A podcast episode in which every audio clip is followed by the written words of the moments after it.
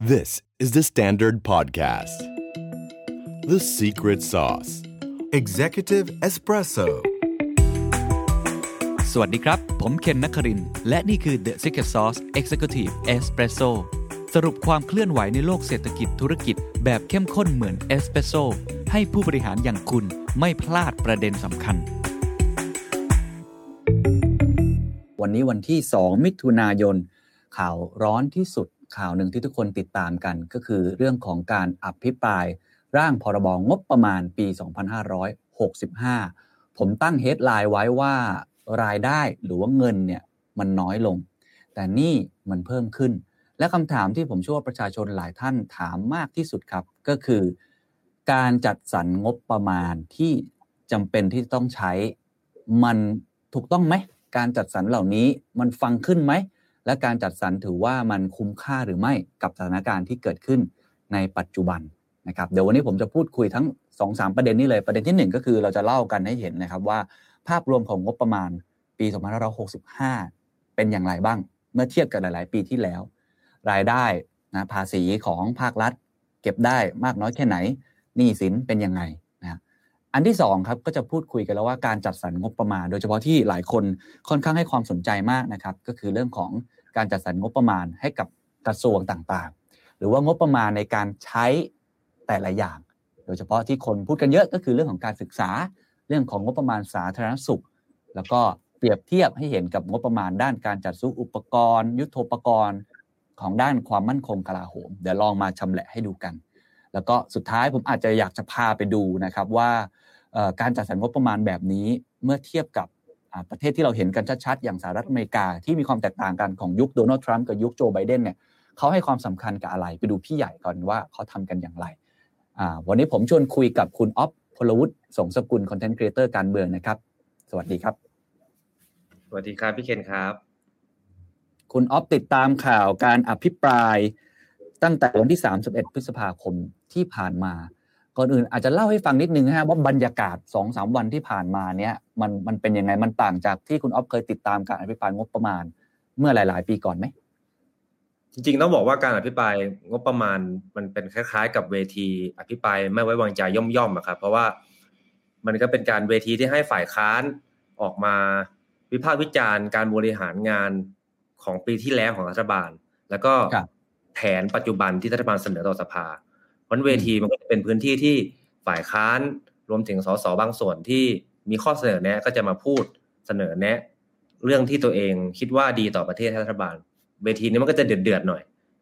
มีความเป็นการเมืองเล็กๆน้อยๆแต่ว่ากรอบในการวิพากษ์วิจารณ์รัฐบาลมันอยู่ มันจะอยู่ในเรื่องของการใช้งบประมาณ ก็เลยจะเราจะเห็นเรื่องทางการเมืองขึ้นมา อยู่เยอะพอสมควรในช่วงเวลา ที่เขาพิจารณาเรื่องที่เป็นตัวเลขตัวเลขที่มันแบบดูมันยากมาก ครับ ซึ่งครั้งนี้มันแตกต่างจากครั้งที่แล้วและครั้งอื่นๆ โดยเฉพาะถ้านับจากรัฐบาลพลเอกประยุทธ์สองหลังการเลือกตั้งเนี่ยนะครับ คือปกติแล้วเนี่ยพักพักฝ่ายค้านก็จะเป็นขาประจำในการวิพากษ์วิจารณ์อยู่แล้ว แต่ว่าครั้งนี้เป็นครั้งแรกในรอบสามปีที่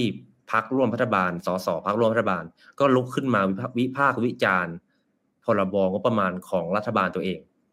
คือเหมือนกับว่าเป็นทีมตัวเองทีมเดียวกันพักร่วมรัฐบาลเหมือนกันเราชี้แจงเลยเฉพาะพักภูมิใจไทยพักประชาธิปัตย์เนี่ยเราเห็นเลยว่าเขาก็ขึ้นมาวิพากษ์วิจารณ์กับงบของทีมตัวเอง จะว่าอย่างนั้นก็ได้ ใช่ ซึ่งมันก็เป็นนัยทางการเมืองที่ไม่ค่อยดีนะนายกก็ถึงก็บ่นในที่คลมที่เป็นข่าวกันว่าแบบโหต่อหน้าก็ไม่ได้ใช้ต่อหน้าไม่ได้ เหมือนจะดูให้กำลังใจกันดี แต่ว่าลูกพักในสภาเนี่ย อัดเละเลยอะไรอย่างเงี้ยเป็นเรื่องทางการเมืองอย่างหนึ่ง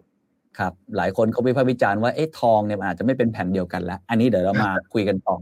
แต่ว่าเราไปดูก่อนนะครับ เราเปิดร่างงบประมาณประจำปีนี้ก่อน 2565 ว่าไอ้วงเงินที่มีเนี่ย3.1 ล้านล้านบาท ต้องบอกว่ามันลดลงจากปีงบประมาณ 2514ไป 1.85 แสนล้านบาท เขาใช้ไปกับอะไรบ้าง เดี๋ยวเราดูพายชาร์ตแล้วคุณอ๊อฟลองอธิบายแต่ละอย่างสิครับว่ามันมันมีนัยยะหรือมันบอกอะไรบ้างครับ ต้องบอกว่านี่คือปีงบประมาณ ถ้าผมมีตัวเลขไม่ผิด ไม่ต่ำกว่าสิบปีที่เราไม่เคยเห็นการถูกปรับลดงบประมาณของประเทศนี้ลง เพราะว่าปกติตั้งแต่ผมเป็นนักข่าวมาเนี่ย หรือตั้งแต่ผมติดตามข่าวสารการเมืองมาเนี่ยสิบปีที่ผ่านมาเนี่ย ผมจะจำได้ว่าตัวเลขงบประมาณ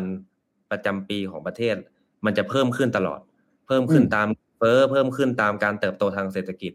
ปีละหนึ่งล้านบาทบ้างอะไรบ้าง ไม่เคยลดลง นี่คือครั้งแรก ในรอบอย่างน้อยสิบปี ที่ตัวเลขมันลดลง และลดลงไม่ใช่น้อยคือลดลงหนึ่งจุดแปดแสนล้านบาทหรือห้าเปอร์เซ็นครับ ถ้าถ้าจะดูในพายชาร์ตเนี้ย เราก็จะเห็นโครงสร้างของการใช้เงินรายจ่ายของประเทศ ซึ่งเงินทั้งหมดแน่นอนครับ มาจากภาษีของพวกเรานั่นแหละสิ่งที่มันเป็นปัญหาเรื้อรังมายาวนานมาก แล้วก็แก้ไม่ได้สักทีก็คือเรื่องของรายจ่ายประจำสัดส่วนรายจ่ายรายจ่ายประจำซึ่ง เกือบเกือบแปดสิบเปอร์เซ็นต์ถ้าผมตีกลมๆเจ็ดสิบหกเปอร์เซ็นต์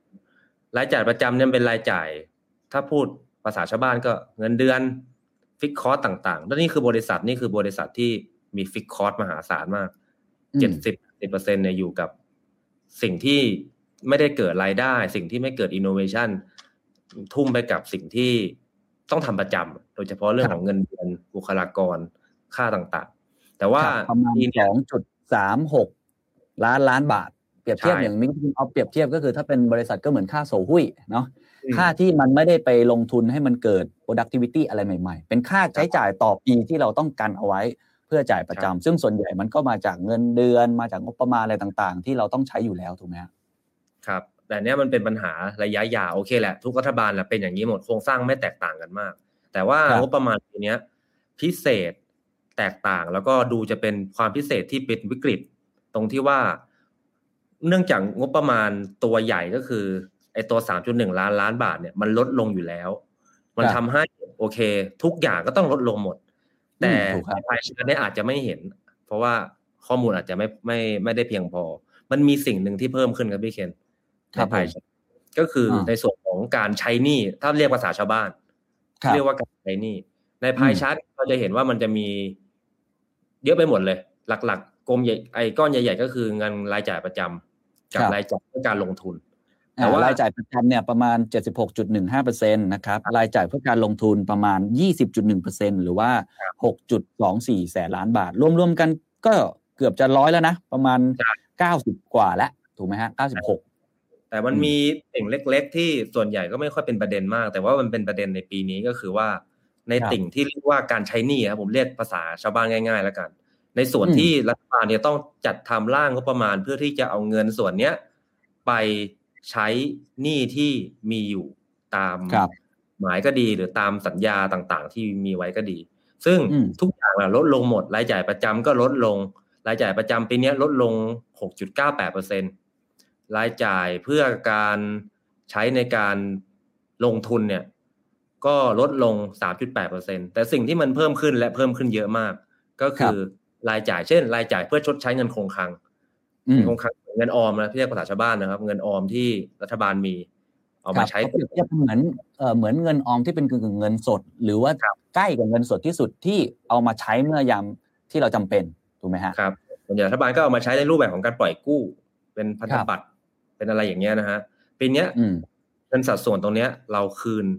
ห้าร้อยเก้าสิบหกจุดเจ็ดล้านบาท อาจจะดูไม่เยอะ แต่ว่า ถ้าสัดส่วนการเพิ่มขึ้นคือการมันเพิ่มขึ้นหนึ่งร้อยเปอร์เซ็นก็คือเพิ่มขึ้นเท่าหนึ่งอ่าก็คือปีที่แล้วเนี่ย ในปีหกสี่ผมไปดูเนี่ย ในเอกสารงบประมาณหกห้าเลยนะฮะ ไม่มีไม่มีก้อนนี้อยู่เลยใช่แต่ปีนี้เราจะต้องใช้เงินคงค้างคืน แปลว่าเราใช้เงินของเราเนี่ย ปีที่แล้วไปห้าร้อยกว่าล้าน ปีนี้เราใช้ อีกอันหนึ่งที่มันเพิ่มขึ้นมาหนึ่งร้อยเปอร์เซ็นเหมือนกัน ก็คือเขาเรียกว่า รายจ่ายเพื่อเดี๋ยวแป๊บนึงนะฮะชดใช้เงินทุนสำรองจ่ายใช่ ชดใช้เงินทุนสำรองจ่าย ก็เพิ่มขึ้นมาหนึ่งร้อยเปอร์เซ็นเต็มสองหมื่นอันนี้สองจุดสี่เก้าหมื่นล้านบาท ใช่ นี่คือส่วนที่เพิ่มขึ้นมา นอกเหนือไปจากรายจ่ายชำระคืนต้นเงินกู้ ซึ่งมันก็มีทุกปีอะครับอันนี้อาจจะเยอะมากก็เพิ่มขึ้นมาสามเปอร์เซ็น ซึ่งมันเป็นระบบปฏิบัติอยู่แล้ว เพราะฉะนั้นเราจะเห็นว่า ปีเนี้ยงบประมาณประเทศลดลงโดยภาพรวม อืม แต่รายจ่ายที่เพิ่มขึ้นกับเป็นรายจ่ายที่จะต้องไปชดใช้หนี้สิน ผมก็เลยเหมือนตอนนั่งคิดชื่อกับพี่เคนก็เลยตั้งชื่อกันตอนนี้ว่า เงินน้อยลงแต่หนี้มากขึ้น ครับ ในเอกสารเนี่ยในโครงสร้างงบประมาณ ผมเล่าให้กับทุกท่านฟังชัด ๆ เลยนะฮะรายรับรายรับก็คืองบที่เราตั้งไว้เนี่ยสามจุดหนึ่ง ล้านล้านบาทเมื่อกี้คุณออฟเล่าไปแล้วแจกแจงต่างๆ ถ้าเราเปรียบเทียบเปรียบเทียบ ถ้าใครทำงบจะรู้ว่ามันจะมีข้างหนึ่งคือสินทรัพย์นะอีกข้างหนึ่งก็คืออาจจะเป็นเรื่องของเงินที่เราต้องคืนนะเป็นหนี้สินนะจะว่างั้นก็ได้นะทั้งก้อนเนี้ยรายได้จริง ๆของเราเนี่ยที่เราจะใช้เนี่ยคือประมาณ 2.4 ล้านล้านบาท แต่เงินกู้ก็คือเงินเงินในในก้อนเนี้ยสามจุดหนึ่งเนี่ยที่จะต้องไปใช้กับเงินกู้อยู่ที่เจ็ดแสนล้านบาท อันนี้คือให้เห็นชัดๆนะก็อันนี้จะได้เห็นเลยว่าตัวเลขแบ่งออกมาเป็นงี้เพราะฉะนั้นในก้อนเนี้ยอย่างที่คุณออฟบอกก็คือมันจะมีเรื่องของเงินกู้เข้ามาด้วยนะฮะก็ให้เห็นกันครับมีสิ่งหนึ่งครับพี่เขียนที่อันนี้ก็ต้องเป็นเครดิตของสสฝ่ายค้านพักก้าวไก่ คุณสิริกัญญาตันสกุลเขาก็เขาก็ไปเจาะลงมาอีกว่า จริง ๆ แล้วเนี่ยไอ้งบประมาณภาพรวมที่เราเห็นว่าลดลงไปตั้งหนึ่งจุดแปดแสนล้านเนี่ย มันกว่านั้นอีก ประเทศนี้มีประมาณที่สูญเสียไปเนี่ยเยอะกว่าที่เราเห็น เพราะเมื่อไปเจาะดูแล้วเนี่ย คุณสิริกัญญาพบว่า รัฐบาลเนี่ยจะต้องใช้หนี้อื่น ๆ ถ้าดูในไส้ในงบประมาณเนี่ย รวม ๆ แล้วเนี่ย งบหายไปไม่ต่ำกว่าสามแสนล้านบาท คุณสิริกัญญาเห็นว่า เราต้องไปใช้หนี้แบงก์รัฐทกสบสยออมสินอีกแปดแปดหมื่นล้านกลมๆนะฮะ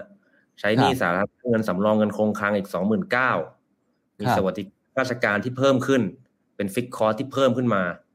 อีกหมื่นสองอันนี้คือหน่วยล้านบาทนะฮะครับ เพราะฉะนั้นเนี่ย ตัวเลขเงินที่หายไปจริง ๆ แล้วเนี่ย เราอาจจะไม่ต่ำกว่าสามแสนล้าน อืมก็ถือว่าเป็นส่วนที่เราอาจจะไม่เห็นในเอกสารในเห็นในตัวเลขถูกไหมใช่ ใช่ครับแต่มันต้องไปเจาะไส้ไหน แต่จะเราเราคุยไปเลยจะเห็นว่าการอ่านเอกสารงบประมาณเนี่ยค่อนข้างที่จะซับซ้อน ถ้าดู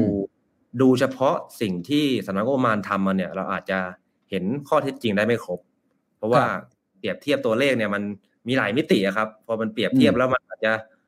ดูแล้วมันเอ้ย ปกตินะ แต่พอไปดูจริงๆ มันก็พบความผิดปกติได้ อันนี้คือภาพรวมไม่เห็นว่างบประมาณปีนี้เริ่มสะท้อนภาวะเศรษฐกิจที่ หลายๆ คนก็อาจจะทราบดีว่าเริ่มไม่สู้ดีอยู่เราอยู่ในวิกฤตเศรษฐกิจ แล้วก็วิกฤตเศรษฐกิจนี้เริ่มฉายให้เห็นในงบประมาณรายจ่ายประจำปี ซึ่งตั้งแต่ผมมีประสบการณ์ทำข่าวมาเนี่ยนี่คือครั้งแรกของผมที่เคยเห็นเหมือนกันอ่าเพราะฉะนั้นถ้าดู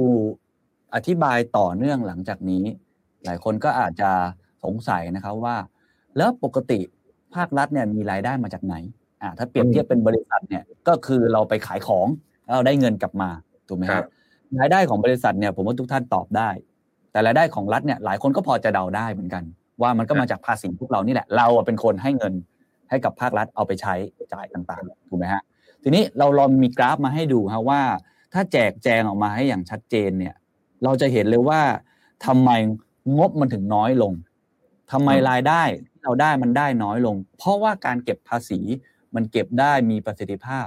น้อยลง ผมว่าเอาง่ายๆ ทุกคนเห็นภาพว่าปีที่ผ่านมาเศรษฐกิจไม่ค่อยดีใช่ไหมฮะภาษีนิติบุคคลของบริษัทก็น้อยลงแวดเจ็ดเปอร์เซ็นที่เราไปจับจ่ายใช้สอยซื้อน้ำเปล่าซื้อกาแฟเราต้องจ่ายเจ็ดเปอร์เซ็นทุกอย่างเนี่ยมันก็น้อยลงเช่นเดียวกัน เพราะฉะนั้นไอ้ตรงนี้แหละครับที่ทำให้รายได้ของเขามันน้อยลง เดี๋ยวผมขอขึ้นกราฟเมื่อกี้อีกนิดนึงนะครับ เราจะเห็นเลยชัดเจนนะว่า ภาษีที่เราได้เนี่ยมาจากอะไรบ้าง เอาเบื้องต้นก่อน เบื้องต้นก็คือ การที่รัฐบาลจัดเก็บรายได้เนี่ย ถ้าดูที่กราฟวงกลมจะเห็นเลยว่า หลักใหญ่สำคัญที่สุดก็คือมาจากกรมสัมภากรนะก็คือภาษีพวกเรานี่แหละประมาณ 61.2เปอร์เซ็นต์นะครับอื่นๆกรมศุลกากรก็คือเรื่องขาเข้าหน่วยงานอื่นกรมสัมปทานมิตรก็ว่ากันไป แต่ผมอยากจะเจาะตรงของกรมสัมภากร ดูอีกด้านหนึ่งครับ ดูสีเขียวกับสีเหลือง เห็นไหมฮะกราฟที่เป็นกราฟแท่ง ปีงบประมาณ 63เนี่ยคือสีเขียว ปีงบประมาณ64 นะครับคือสีเหลืองที่เราสามารถจัดเก็บได้ เราจะเห็นเลยว่ามันลดไปเยอะมากนะส่วนใหญ่ภาษี ถ้าหลายท่านไม่ทราบภาษีสัมภากรที่จัดเก็บมากที่สุดคือแวด7%ภาษีมูลค่าเพิ่มนะลดออกไปเนี่ยเยอะมาก อันที่สองก็คือภาษีเงินได้นิติบุคคลก็คือภาษีบริษัท corporate tax อะไรประมาณนี้ แล้วก็อันที่สามลงมาก็คือภาษีรายได้บุคคลธรรมดา ก็คือเงินเดือนของคุณออฟเนี่ยทั้งปีเนี่ยจ่ายภาษีเท่าไรกี่หมื่นกี่แสนก็ว่ากันไป ทั้งสามอย่างนี้เอาแค่สามก้อนนี้ลดลงบางอย่างเนี่ย อย่างนิติบุคคลเห็นไหมครับ เกินครึ่งนะฮะลดไปเกินครึ่งนะเพราะบริษัทไม่ใช่แค่ไม่กำไร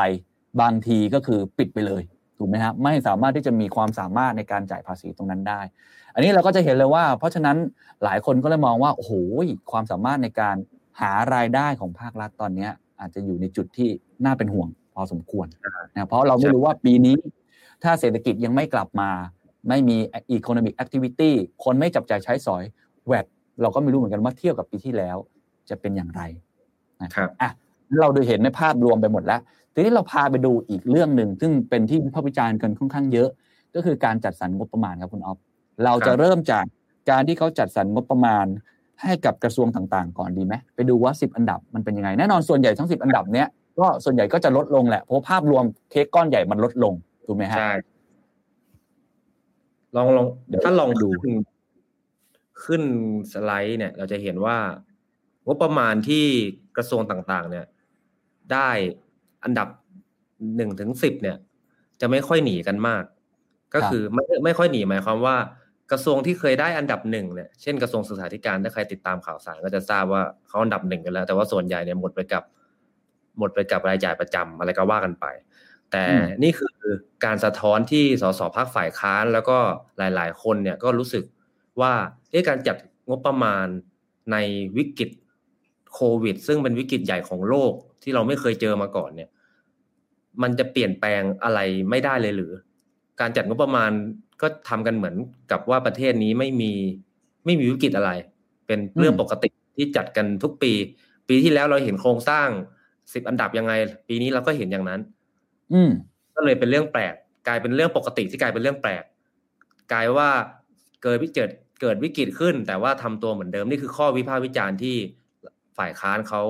โจมตีรัฐบาล คราวนี้ถ้าเราดูห้าอันดับแล้วกัน ลองส่องดูห้าอันดับ ในต้องต้องพูดตามตรงว่าในในยุคของพลเอกประยุทธ์เนี่ย อันดับกระทรวงที่ไม่เคยหลุดท็อปไฟเลยเนี่ย คือกระทรวงกลาโหมกระทรวงกลาโหมท่านจะติดหนึ่งในห้า ของท่านตลอดเวลา ในการที่จะได้รับการจัดสรรงบประมาณสูงสุด ในขณะที่ถ้าคอมเมนต์ของคนง่าย ๆ ก็คือว่า เอ๊ะเราอยู่ในวิกฤตเศรษฐกิจ เราอยู่ในวิกฤตของโควิด -19 กระทรวงที่รับผิดชอบโดยตรงอย่างกระทรวงสาธารณสุข ไม่มีอันดับขึ้นมาขึ้นมาบ้างเหรอ แล้วกลับถูกตัดลงเยอะพอสมควร เยอะจนที่ว่าลูกพักของคุณอนุทิน ซึ่งเป็นพักภูมิใจไทยเนี่ย ถึงกับอภิปราย ไม่เห็นด้วย แล้วก็เรียกว่าชำแหละงบประมาณปีนี้ได้อย่างแบบถึงพลิกถึงขิง ถึงขนาดเรียกหัวหน้าพักกลับบ้านนะฮะเป็นการเมืองเลยว่าแบบโอ้นี่คือรอยล้ารัฐบาลหรือเปล่า รวมถึงพักอ่ารวมถึงกระทรวงเศรษฐกิจ เช่น กระทรวงการท่องเที่ยวและกีฬา ซึ่งเอ้ย ปีหน้าปีหกห้าเนี้ย ถ้าคาดว่าโรคภัยไข้เจ็บมันจะหายไป วิธีการ การจัดสรรรับนักท่องเที่ยวอะไรต่างๆ จะต้องกลับมาเนี่ยกระทรวงท่องเที่ยวและกีฬาก็เป็นอีกกระทรวงหนึ่งที่ถูกตัดงบเยอะมาก ซึ่งก็เป็นกระทรวงในสังกัดของพรรคภูมิใจไทยเหมือนกันทำให้ก็เรื่องทางการเมืองเหมือนกันว่า เอ้ยมีการมีลูกพักของพรรคภูมิใจไทยเนี่ย มาโวยวายมาแสดงอภิธิหารในการในในสภาเนี่ยเยอะมากคราวนี้ถ้าพูดให้เป็นธรรมหน่อยครับพี่เคนแม้ว่าสิบอันดับเนี้ยจะมีกระทรวงกลาโหมอยู่ด้วยก็ตาม แต่ว่า ถ้าดูในภาพรวม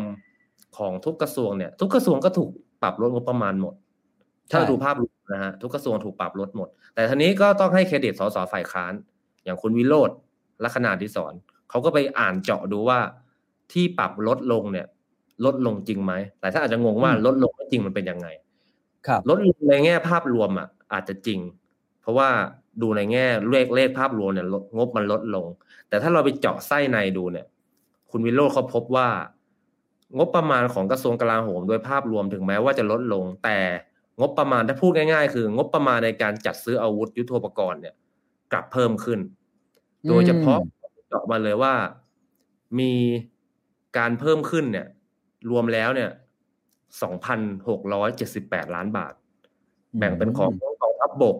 เพิ่มขึ้นหนึ่งพันแปดร้อยห้าล้านบาท ซึ่งเพิ่มขึ้นเป็นสัดส่วนห้าสิบเจ็ดเปอร์เซ็นเลยนะครับ ขณะที่กองทัพเรือเนี่ย เพิ่มขึ้นแปดร้อยเจ็ดสิบสามล้านบาท อาจจะดูไม่เยอะแต่ถ้าตีเป็นเปอร์เซ็นต์เนี่ยเพิ่มขึ้นหนึ่งร้อยหกสิบสามจุดแปดเปอร์เซ็นต์โอ้โห ก็คือสองเท่าเกือบสองเท่าใช่อันนี้คุณมิโลกก็คิดขำๆว่าไอ้เลขที่เพิ่มขึ้นเนี่ย ถ้าไปซื้อวัคซีนไฟเซอร์ เนี่ย มันจะได้ 4.4 ล้านโดสอะไรอย่างเงี้ยนะ ซื้อแอสตราเซเนกาได้ 22 ล้านโดสเขาก็คิดคิดขำๆของเขาครับไปแต่ว่านัยยะที่ต้องการจะสื่อจริงๆก็คือว่าเอ้ย ในช่วงในสถานการณ์ที่เราจะต้องรับมือกับโรคระบาดในการที่เราจะต้องฟื้นฟูเศรษฐกิจ การงบประมาณในการจัดซื้อในเรื่องของความมั่นคงของประเทศในการจัดหายุทโธปกรณ์เนี่ย มันยังจำเป็นที่จะต้องเพิ่มขึ้นหรือไม่ เป็นคำถามใหญ่ที่ผมคิดว่าหลายคนก็สงสัยเหมือนกัน รัฐบาลก็ชี้แจงนะฮะพี่เคนกระทรวงกลาโหมซึ่งพลเอกประยุทธ์เป็นรัฐมนตรีกระทรวงกลาโหมท่านก็ชี้แจงความจำเป็นในมุมของท่าน ในฐานะที่ท่านเป็นทหารในเรื่องของความมั่นคง เรื่องของการเตรียมรับมือ สงครามต่างๆ ที่มันอาจจะเกิดขึ้นได้ทุกเมื่อ นี่คือทฤษฎีทางทหารนะแต่ว่า ในแง่ของประชาชนความรู้สึกของคนเนี่ยเขาอาจจะไม่ได้อินกับความคิด concept ของท่านเท่าไหร่ ครับอืมมันก็เลยเป็นคำถามใหญ่ คราวนี้อืมถ้าเราเจาะมาดูที่กระทรวงที่ควรจะได้งบประมาณเยอะขึ้นในแง่ของสามัญสำนึกของแบบคิดง่ายๆเนี่ยเช่นกระทรวงสาธารณสุขเนี่ย ก็ลดลง แต่ถ้าจะไปเจาะดูในงบประมาณแบบรายย่อยของกระทรวงสาธารณสุขอีกอะก็จะค้นพบว่าเออมีมีกรมควบคุมโรคอย่างเงี้ย ซึ่งเป็นกรมครับที่จัดการเรื่องนี้โดยตรงที่ผ่านมาผมท้าเลยว่า เราแทบจะไม่ได้ยินข่าวของกรมควบคุมโรคหรอกครับ ถ้าเราไม่ใช่นักข่าวกระทรวงสาธารณสุข คือเราไม่เคยได้ยินหมอควบหมอระบาดวิทยาเรายังไม่รู้จักเลยด้วยซ้ำแต่ตอนเนี้ยมันคือภาระของของชาติและของโลกใบนี้เลยครับ ทำไมถึงได้ลดลง ลดลง 479 ล้านบาทโอ้ลดลง10%ครับ กรมวิทยาศาสตร์การแพทย์ ซึ่งเป็นกรมที่ดูแลเรื่องของวัคซีน ที่เวลาใช่แอสเซเนกาจะเข้ามาจากโรงงานต้องตรวจต้องผ่านเนี่ยนะฮะอืมก็ลดลงอีก 144 ล้านบาท ลดลง 10%เอืมงบบัตรทอง ซึ่งคุณมิโรธก็ชี้แจงว่ามันเป็นสิ่งที่เนี่ย คนตกงาน คนต้องมาใช้บัตรทองอะเพราะว่าพอตกงานปุ๊บเนี่ย มันอาจจะหลุดจากประกันสังคมใช่ไหมฮะครับ ก็ต้องมาใช้บัตรทองกัน มันน่าจะมีอืมคนที่มาใช้บัตรทองมากขึ้น เมื่อเทียบอืมจากสัดส่วนของผู้ที่ว่างงาน แต่งบบัตรทองเนี่ย ลดลงหนึ่งพันแปดร้อยสิบห้าล้านบาทตีเป็นเปอร์เซ็นต์อาจจะไม่เยอะลดลงหนึ่งจุดสามเปอร์เซ็นแต่ว่า ตีเป็นตัวเลขก็เยอะพอสมควร แล้วก็จำนวนผู้ตกงานเนี่ย ผมคิดว่าเยอะกว่า ที่ตัวเลขภาครัฐเนี่ย เอามานำเสนอ เพราะว่าอย่างที่หลายศูนย์วิจัยบอกว่า แต่ตลาดแรงงานบ้านเรามันมีความยืดหยุ่นสูงคนที่ตกงานเนี่ย อาจจะไม่ได้ถูกนับในตัวเลขก็ได้ เพราะเขามีงานอื่นรองรับ เช่นงานภาคเกษตร งานรับจ้าง ซึ่งงานพวกนี้มันไม่มีระบบประกันสังคมครับพี่เขียนเขาก็ต้องใช้บัตรทอง ก็เป็นข้อสังเกตที่ทำให้รู้สึกว่า โอ้โหทำไมงบประมาณกองทัพ ได้เยอะขึ้น งบประมาณหมอได้ลดลง ยังไม่พออืมงบประมาณด้านกระทรวงศึกษาธิการครับงบเกี่ยวกับเด็กได้อยโอกาสก็ถูกปรับลดลง 72 ล้านบาท ตีเป็นสัดส่วนก็ 11.9เปอร์เซ็นอืมลดลงเมื่อเทียบกับตอนไม่เจอโควิด เนี่ย ลดลงเยอะมาก ลดลง 13เปอร์เซ็นเด็กครับพิการก็ลดลง 147 ล้านบาท เรื่องของอ่าทะอ่าเขาเรียกอะไรอะระบบการเรียนออนไลน์ สื่อออนไลน์ในกระทรวงสาธารณการก็ถูกปรับลดลง ลดลง 9 ล้านบาทเหลือ 227 ล้านบาท อะไรอย่างเงี้ยฮะ ซึ่งอะอันนี้เป็นเป็นแง่ของความรู้สึกว่าเวลาเหมือนเราเปรียบเทียบว่านี่คือสงครามที่ประเทศไทยเจอ เราเจอโควิด ซึ่งตอนเนี้ยแข็งแกร่งขึ้น และแข็งแกร่งที่สุดอืมเท่าที่เราเจอมา แต่ว่างบประมาณประเทศเนี่ย เราน้อยลง เพราะว่าเราจัดเก็บรายได้ ไม่เข้าเป้าเลย กระสุนอาวุธเราน้อยลง ไอ้น้อยลงไม่ว่า แต่การกระจายกำลังจัดสรรเนี่ย ก็ค้านสายตาคนดู ค้านสายตากองเชียร์พอสมควร ก็เลยเป็นปัญหาใหญ่ในการที่ถูกวิพากษ์วิจารณ์ ตอนนี้รัฐบาลรับศึกหนักสสขนาดพักพักร่วมรัฐบาลก็ขึ้นมาพูดเรื่องนี้ครับไม่ต้องนับถึงประชาชนในโซเชียลมีเดียที่แบบก็วิพากษ์วิจารณ์กันพอสมควรนะครับ ก็คือโดยสรุปเนี่ยงบทั้งหมดเนี่ยมันลดลงแหละ แต่ว่าสัดส่วน ถ้าไปดูไส้ในจริง ๆ การใช้ไม่ว่าจะเป็นกรมควบคุมโรคกรมวิทยาศาสตร์การแพทย์ ลดไปตามกันหมด แต่ไปเทียบกับไอ้งบที่ไปใช้ซื้อยุทโธปกรณ์ของกองทัพบบกนะฮะครับแล้วกองทัพเรือเนี่ยมันกลับเพิ่มขึ้นมันส่วนทางกันใช่เขาก็เลยตั้งคำถามอะไรลักษณะแบบนี้ทีนี้เพื่อความเป็นธรรมผมอยากรู้ว่าในแง่ของกระทรวงสาธารณสุขเนี่ยเอ่อผมเห็นท่านนายกก็มีคำแถลงชี้แจงออกมาเหมือนกันว่า มันมีงบนี้อยู่ในพรกกู้เงินอยู่แล้ว ถูกไหมฮะครับทั้งกู้เงินก่อนหน้านี้หนึ่งล้านล้าน แล้วก็รอบล่าสุดก็คือห้าแสนล้าน รวมๆกันเนี่ยมันก็หลายหมื่นล้านอยู่แล้ว เพราะฉะนั้นก็เลยอาจจะไม่จำเป็นหรือไม่ อันนี้ท่านชี้แจงยังไงฮะก็ชี้แจงตามที่พี่เคนว่าครับเพราะว่าอืมอย่างเช่นงบวัคซีนเนี่ยเห็นมีการแชร์ในโซเชียลมีเดียว่าเหลือหลักร้อยล้านอะไรเงี้ย ก็ถ้าตามคำชี้แจงของรัฐบาลในสภาเนี่ยก็คือไม่จริง ท่านใช้คำว่าไม่อัน unlimited คือมีไว้แบบไม่อันเรื่องวัคซีนเนี่ยไม่ต้องห่วงรัฐบาลครับมีเงินเรื่องนี้ เป็น priority แรก หลักครับหลักหมื่นล้านเตรียมไว้แล้ว ส่วนอืมเรื่องของถามว่า เป็นการชี้แจงที่อาจจะเข้าใจได้ในแง่หลักการ แต่ว่ามันค้านสายตาเฉยๆมากกว่า ในถ้าอืมในความเห็นของผมนะ เพราะว่าครับเรื่องของกู้เนี่ย เป็นเรื่องที่เป็นอำนาจของนายกรัฐมนตรีในการออกพรกอำนาจนั้นเนี่ย พรกเนี่ยออกไปแล้ว ลงราชกิจจานุเบกษาไปแล้ว สภาจะรับรองในวันที่ 9 มิถุนายน ซึ่งรายละเอียดของพรกเนี่ยเราจะไม่เห็นอะไรชัดเจนมากเลยครับว่า ตัวเงินกู้ห้าแสนล้านรอบล่าสุดเนี้ยจะถูกไปใช้ทำอะไรบ้าง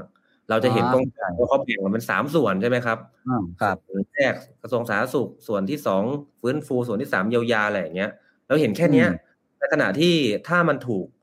ดัดแปลงในรูปของงบประมาณประจำปีเนี่ย มันจะเป็นแผนที่ชัดเจนมาก ว่าจะต้องเอาเงินไปใช้อะไร เมื่อไหร่อย่างไร แล้วก็ครับมีการกลั่นกรองโดยกรรมาธิการอีกชั้นหนึ่งไม่ใช่ว่าประชุมวันนี้สามวันแล้วจบเลยนะครับ มีกรรมาธิการเกือบเดือนนะครับ ถ้าอืมผมพาเนี่ยรถติดเลยนะฮะเพราะว่าทุกกระทรวงจะต้องมาชี้แจงขนเอกสารมาเป็นลัง เพื่อที่จะมาบอกแผนการทำงานของคุณว่าคุณต้องทำอะไรทำไมครับคุณ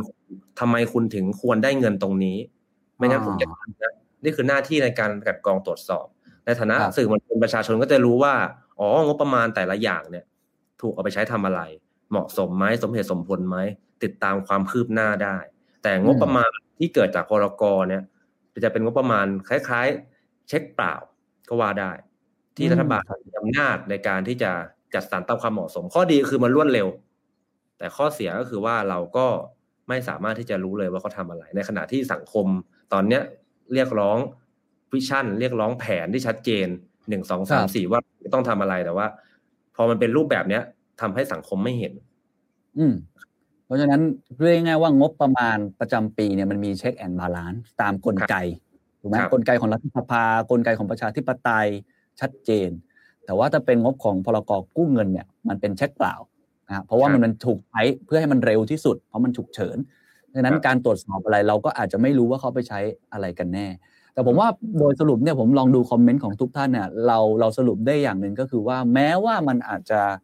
ถูกต้องในเชิงหลักการอธิบายได้ แต่ผมกล้าพูดเลยว่าอย่างหนึ่งที่เราสังเกตได้ก็คือ มันไม่ค่อยถูกใจครับความเชื่อมั่นผมว่าเรื่องนี้เป็นเรื่องใหญ่นะแล้วก็ผมทุกคนคงทราบดีเรื่องของการบริหารความเชื่อมั่นในรัฐบาลในตอนนี้เนี่ยเอ่อประชาชนค่อนข้างที่จะสับสน นะแล้วก็ค้านสายตาในหลาย ๆ เรื่อง อันนี้เราเห็นชัดเจนคนก็จะเทียบเงี้ยทุกปีอยู่แล้วงบกลาโหมไปเทียบกับงบการศึกษาไปเทียบกับงบสาธารณสุข ปีนี้มันสถานการณ์มันยิ่งชัดเจนว่าเราจะอยู่กับโควิดเนี่ยไปอีกนาน ๆ เลย ไม่ใช่ว่าแค่ปีนี้จะจบ อย่างน้อย ๆ ก็สองถึงสามปี มีการกลายพันธุ์อีกมีอะไรอีกหลายอย่างฉะนั้นการที่เราจะต้องฝ่าวิกฤตในครั้งนี้ไปให้ได้เนี่ย มันต้องใช้ว่ามันต้องใช้งบลงทุนขนาดใหญ่มากถูกไหมฮะ ถึงจะผ่านอันนี้ไปให้ได้ และการจัดสรรมันก็ควรจัดสรรไปในที่ทางที่ถูกต้อง ถูกต้องก็คือว่ามันเหมาะสมกับสถานการณ์โอเค เรื่องยุทโธปกรณ์หลายคนก็เข้าใจเรื่องความมั่นคงเป็นเรื่องที่ทุกคนเข้าใจได้ แต่ในสถานการณ์แบบนี้เรื่องไหนด่วนกว่า ผมว่านี่คือการเรียงลำดับความสำคัญ ใครที่เป็นผู้นำเป็นซีอก็จะรู้ว่าช่วงเวลาแบบนี้การเรียง priority คือเรื่องที่สำคัญมาก ผมเลยอยากจะพาไปดูประเทศสหรัฐอเมริกาครับคุณอ๊อฟก็ครับมีการ ผ่านร่างงบประมาณคล้าย ๆกันนะฮะแต่ว่าต้องบอกว่าเป็นงบประมาณที่ใหญ่มากที่สุดครั้งหนึ่งในประวัติศาสตร์ของสหรัฐเลยนะฮะใครจำกันได้มันจะมีคำว่า New Deal New Deal เคยเกิดขึ้นเมื่อประมาณปี 1930ถ้าผมจำไม่ผิด ตอนนั้นก็คือหลังวิกฤตนี่แหละ หลัง Great Depression ก็พยายามดันงบประมาณก้อนใหญ่ที่สุด เพื่อที่จะรีเซ็ตเศรษฐกิจรีเซ็ตทุก ๆ อย่าง เขาบอกว่า don't waste a good crisis ทุกครั้งที่ เกิดคริสิสเนี่ยเขาพยายามจะดันงบเพื่อล้างไพ่ใหม่ สร้างสิ่งใหม่ ๆ ให้เกิดขึ้น ตอนนั้นก็มีงบอะไรต่างๆ เกิดขึ้นมากมาย ประมาณปี 50-60 ของสหรัฐก็มีอีกงบหนึ่งเขาเรียกว่าไฮเวย์ก็คือการดันงบก้อนใหญ่มาก เพื่อจะปรับปฏิรูปโครงสร้างของประเทศ นั้นสังเกตว่าสหรัฐจะมีถนนที่ข้ามระหว่างรัฐเนี่ยที่วิ่งสบายๆเลย เยอะมาก เพื่อทำให้เกิดการขนส่งโลจิสติกส์ กระตุ้นเศรษฐกิจอะไรเกิดขึ้นเป็นโครงสร้างพื้นฐานถูกไหมครั้งนี้ถือว่าเป็นครั้งที่ ผมว่าน่าจะใหญ่ที่สุดครั้งหนึ่งเมื่อเทียบกับจำนวนค่าครองชีพ เมื่อเทียบกับเนี่ยเงินเฟ้ออะไรตัดทิ้งออกไปหมดแล้ว ถือว่าเป็นสัดส่วนของ GDP ที่สูงมาก เพราะไบเดนอัดงบประมาณมา 6 ล้านล้านนะหกแล้วก็6 trillion ใครจำกันได้ก็คือแบ่งเป็น 3 ก้อนฮะก้อนแรกคือ 1.9 ล้านล้าน เขาเรียกว่า American Rescue Plan ใช้คำว่า rescue เลยก็คือการกอบกู้สถานการณ์นะฮะ อันนั้นคือช่วงโควิด -19 ประมาณเนี่ยปลายปลายปีต้นปีนี้ที่ผ่านมาหุ้นก็ขึ้นเต็มไปหมดเลย เพราะว่าคนเห็นว่ารัฐบาลนี้เอาจริง งบนั้นใช้ไปกับอะไรสาธารณสุขเยอะมากครับใช้ในการช่วยแล้วก็เยียวยา SME ก็คือในการเยียวยาตรงนี้ แต่งบที่น่าสนใจที่อันที่ 2 ที่ 3 ที่ผมอยากจะพูดเยอะมากก็คือ อันที่ 2 คือแผนยกระดับสวัสดิการครอบครัวเขาใช้คำว่า the American Family Plan ครับคุณอ๊อฟใช้คำว่า Family Plan งบนี้ใช้ไปเรื่องการศึกษา ใช้ไปกับเรื่องเด็ก ใช้กับเรื่องทรัพยากรมนุษย์ อันเนี้ยอยู่ที่ประมาณ 1.8 ล้านล้านนะก็เป็นก้อนใหญ่มากก้อนที่ 3 ซึ่งเราจะไปเห็นเป็นก้อนที่ต้องบอกว่ามันเห็นวิสัยทัศน์ของเขาก็คือ แผนกระตุ้นการจ้างงานเขาเรียกว่า the American Jobs Plan งบนี้ประมาณ 2.3 ล้านล้านเป็นก้อนที่ใหญ่มาก ถามว่าลงทุนไปกับอะไรไปกับโครงสร้างพื้นฐานการจ้างงาน เป็นการจ้างงานที่มองไปที่อนาคตครับ ไม่ได้มองแค่ปัจจุบันไบเดนพูดชัดเจนว่า when I think about climate change I think jobs เขาพูดชัดนะ climate change เท่ากับ jobs climate change ไม่ใช่แค่การรักโลก แต่คืองานงานแบบใหม่ ๆ การสร้างแบตเตอรี่รถ EV นะครับ wellness ทุกอย่างเลยเขามองไปในทางนี้ ซึ่งผมต้องบอกว่าถ้าเราไปดูแผนของคอมมิวนิสต์5ปีของฝั่งจีนเนี่ยเป็นไปในทางเดียวกันเลยครับบางคนบอกเอ๊ะก๊อปปี้กันมาหรือเปล่า เป็นไปในทางคล้าย ๆ กัน คือ ให้ความสำคัญกับสิ่งแวดล้อม ให้ความสำคัญกับเรื่องการศึกษา ให้ความสำคัญกับเรื่องเทคโนโลยีในอนาคต และโครงสร้างพื้นฐานใหม่ๆนะครับสร้าง charging station อะไรก็ตาม ผมมีตัวเลขมาให้ดูให้ชัดๆ อีกนิดหนึ่งครับ ข้อเสนองบประมาณนี้เห็นถึงความแตกต่างระหว่างโจไบเดนกับโดนัลด์ทรัมป์เช่น การต้องการเพิ่มงบประมาณสำหรับภาคการศึกษาเพิ่มขึ้น 41%รวมถึงการเพิ่มงบประมาณสำหรับกระทรวงสุขภาพและบริการมนุษย์ ก็คือพวกสาธารณสุขนี่แหละฮะ 23% เพิ่มงบประมาณให้กับฝ่ายที่ดูแลสิ่งแวดล้อม 22%ในขณะที่กระทรวงความมั่นคงแห่งมาตรภูมิ ก็คือ Department of Homeland Security คือความมั่นคงนั่นแหละฮะคล้ายๆกับกลาโหมบ้านเรานะทำให้ความสำคัญมากในก่อนหน้านี้ ถูกลดย้ำว่าลดนะฮะลดงบประมาณลง 10%ส่วนกระทรวงกลาโหม ซึ่งเป็นหน่วยงานที่ทำให้ความสำคัญระดับต้นๆปีนี้ได้รับงบประมาณเพิ่มขึ้นเพียง 2%เพราะฉะนั้นอันนี้ มันเป็นความชัดเจนมากไบเดนพูดอย่างนี้เลยอ้างถึงประโยคที่พ่อเขาชอบพูดว่า ไม่ต้องบอกว่าคุณให้คุณค่ากับอะไร บอกมาเลยว่างบประมาณของคุณมีเท่าไหร่ ผมจะบอกคุณเองว่าคุณให้คุณค่ากับอะไร งบประมาณการลงทุนไม่ว่าจะบริษัทหรือประเทศ จะเป็นตัวบอกว่าผู้นำหรือผู้กำหนดนโยบายให้ความสำคัญกับอะไรอันนี้เอามาให้เห็นภาพนะครับว่าเราพอเราพูดบางทีเราเห็นในภาพประเทศตัวเอง บางคนอาจจะบอกว่าเอ้ยก็ประเทศเราสถานการณ์เป็นอย่างนี้ มันก็เลยมีลักษณะเฉพาะตัวแบบนี้ แต่จริงๆถ้าไปดูในต่างประเทศการดันงบลักษณะแบบทุกปีก็ต้องทุกคนก็ต้องดันงบประมาณประจำปีออกมาเราจะเห็นความเปลี่ยนแปลงแบบนี้ที่ค่อนข้างชัดเจน เกาหลีใต้เองหลายๆประเทศเอง ก็ลงทุนไปกับงบในอนาคต หรือว่าเรื่องของคนมากยิ่งขึ้นครับคุณอ๊อฟงั้นเราจะได้เห็นเลยว่าอพอลองมาเปรียบเทียบมองภาพกว้างๆเนี่ย การให้คุณค่ากับอะไร ก็จะงบประมาณนั้นก็จะเป็นตัวบอกครับ อืม มันมีอีกเรื่องนึงครับคุณอ๊อฟที่ที่คนก็อาจจะเหมือนกับวิพากษ์วิจารณ์กันค่อนข้างเยอะนะฮะเมื่อคืนนี้นะฮะก็คือเรื่องของงบประมาณพระมหากษัตริย์อ่าอันนี้ผมว่าว่าตามตรงว่าปกติเนี่ย เราไม่ค่อยเห็นนะครับการอภิปรายแบบตรงไปตรงมาแบบนี้ อันนี้อาจจะให้คุณออฟเล่ารีวิวให้ฟังนิดนึงว่าเหตุการณ์ที่เกิดขึ้นในสภานี้เขาอภิปรายกันยังไงฮะจริงๆจะเล่าว่าตลกมากเพราะว่าเป็นเหตุการณ์ที่คุณเบญจาแสงจันทร์สสพักเก้าไก่ก็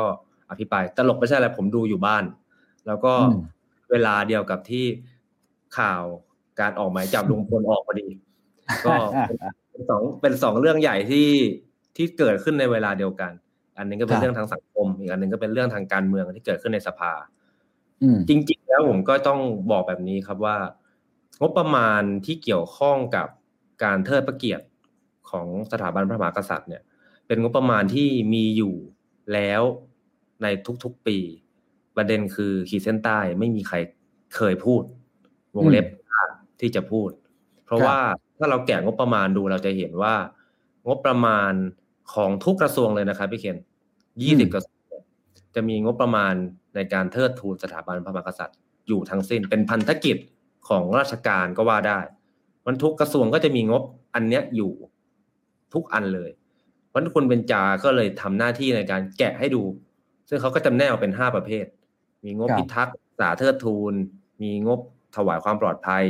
มีงบส่วนราชการในพระองค์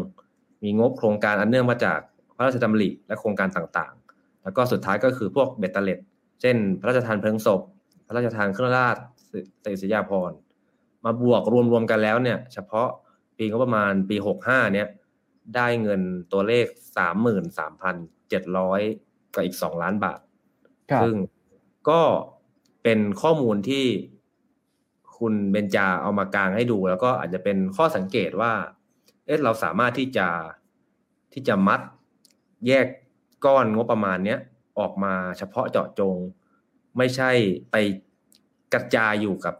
หน่วยงานทุกอัน ซึ่งมันยากที่จะตรวจสอบโอเคถ้าจะมีก็มีแบบ มีสักก้อนหนึ่งสักหน่วยงานหนึ่งชัดเจน เพื่อที่จะติดตามตรวจสอบ อะไรได้อย่างมีประสิทธิภาพ อันนี้คือสิ่งที่เป็นประเด็นสำคัญที่สสพรรคก้าวไก่ก็เอามาอภิปรายก็เป็นเรื่องใหญ่ในทางการเมืองเมื่อวานนี้ครับ ครับ อ่าอีกเรื่องหนึ่งที่จะคุยต่อก็คือว่าเอ่อในเชิงทางการเมืองถูกไหมฮะผมไม่แน่ใจว่าตอนนี้มันเป็นยังไงบ้าง เพราะว่าตอนนี้เริ่มมีคำพูดถึงพรรคภูมิใจไทยมากขึ้นเรื่อยๆ ว่านี่คือตัวแปรสำคัญหรือพรรคประชาธิปัตย์เองก็ตามที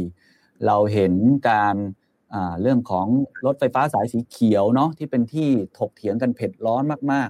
ๆ แล้วเราผมว่าเราเห็นสัญญาณบางอย่างในการอภิปรายงบประมาณอย่างที่คุณเอาพูดตั้งแต่ตอนต้นว่า เราไม่ค่อยเห็นว่าพักร่วมด้วยกันเนี่ยออกมาวิพากษ์วิจารณ์อย่างเผ็ดร้อน ใช้คำว่าเผ็ดร้อนเลย สัญญาณหลังจากนี้มันจะเป็นยังไงฮะคือในส่วนของการอภิปรายทุกครั้งเนี่ย ผมคิดว่าเราต้องเข้าใจธรรมชาติของพรรคการเมือง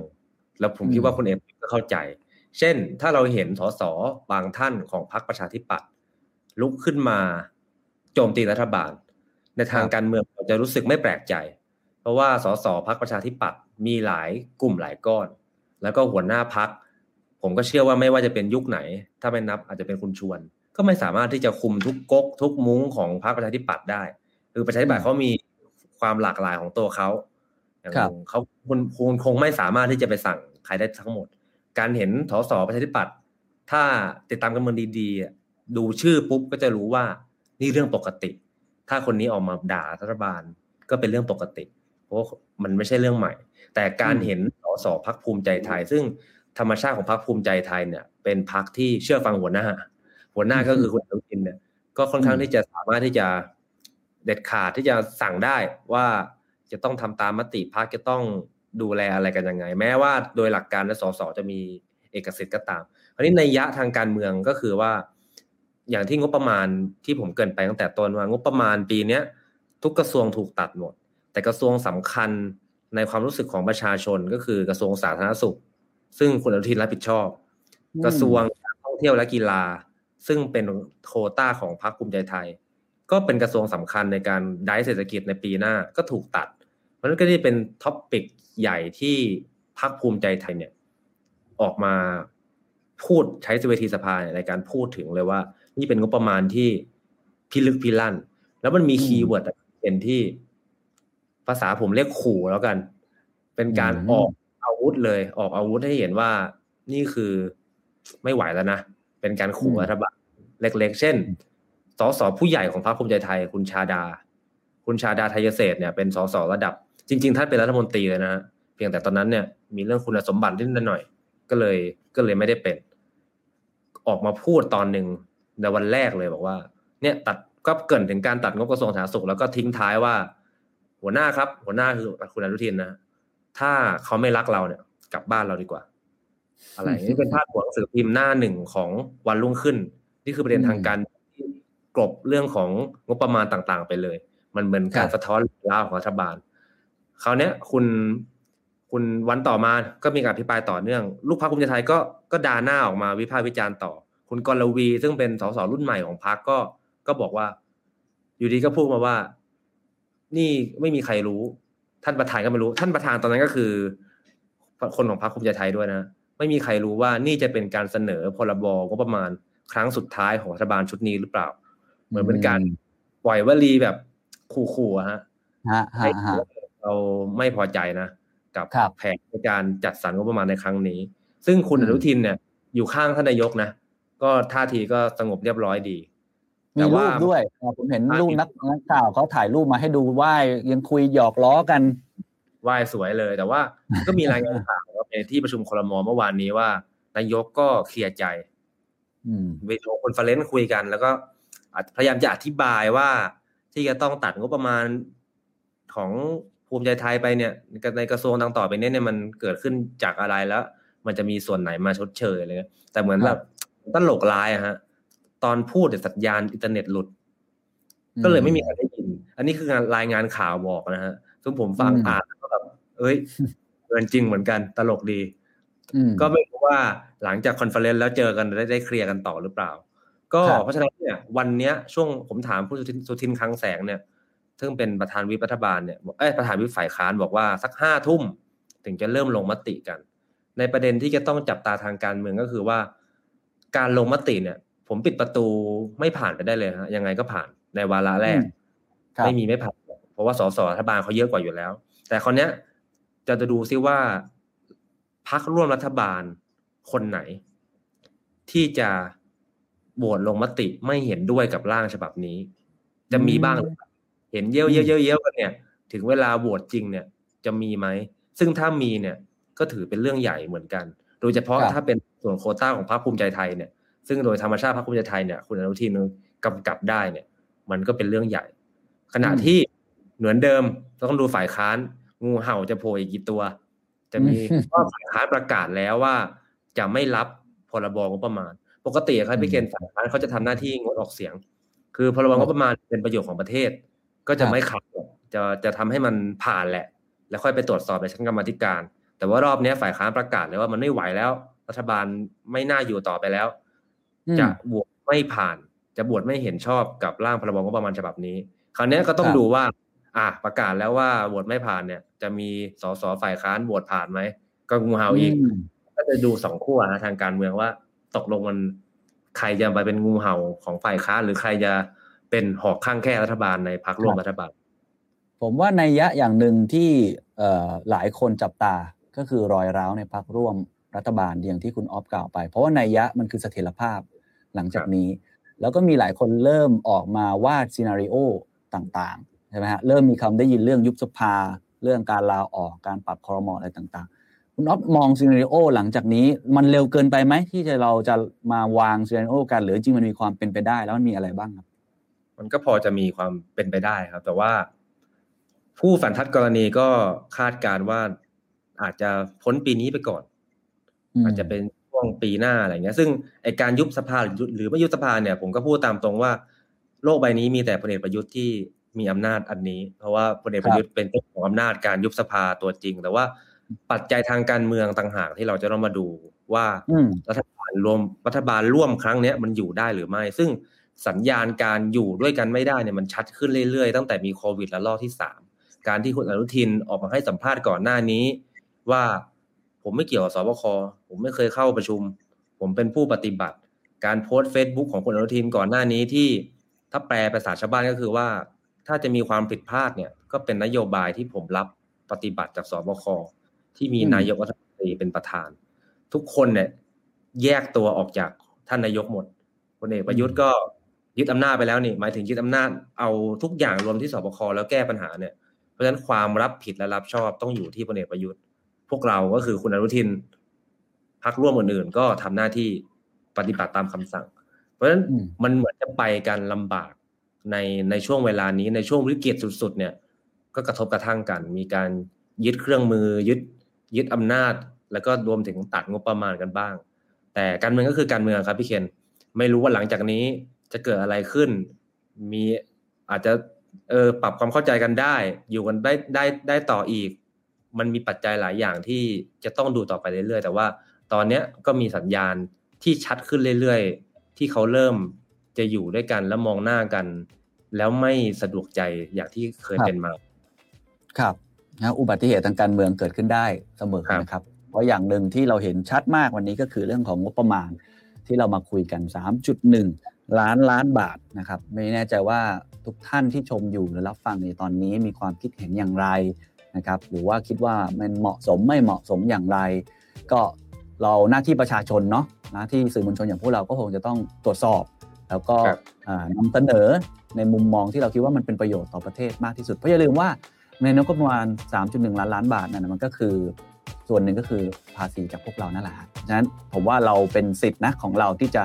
พูดเพื่อหาทางออกที่ดีที่สุด แล้วถ้ามีความคืบหน้าอย่างไร ก็คงจะมาอัปเดตให้กับทุกท่านอีกครั้ง วันนี้ผมเคนนักคลินแล้วก็คุณออฟพลูดลาไปก่อนสวัสดีครับสวัสดีครับ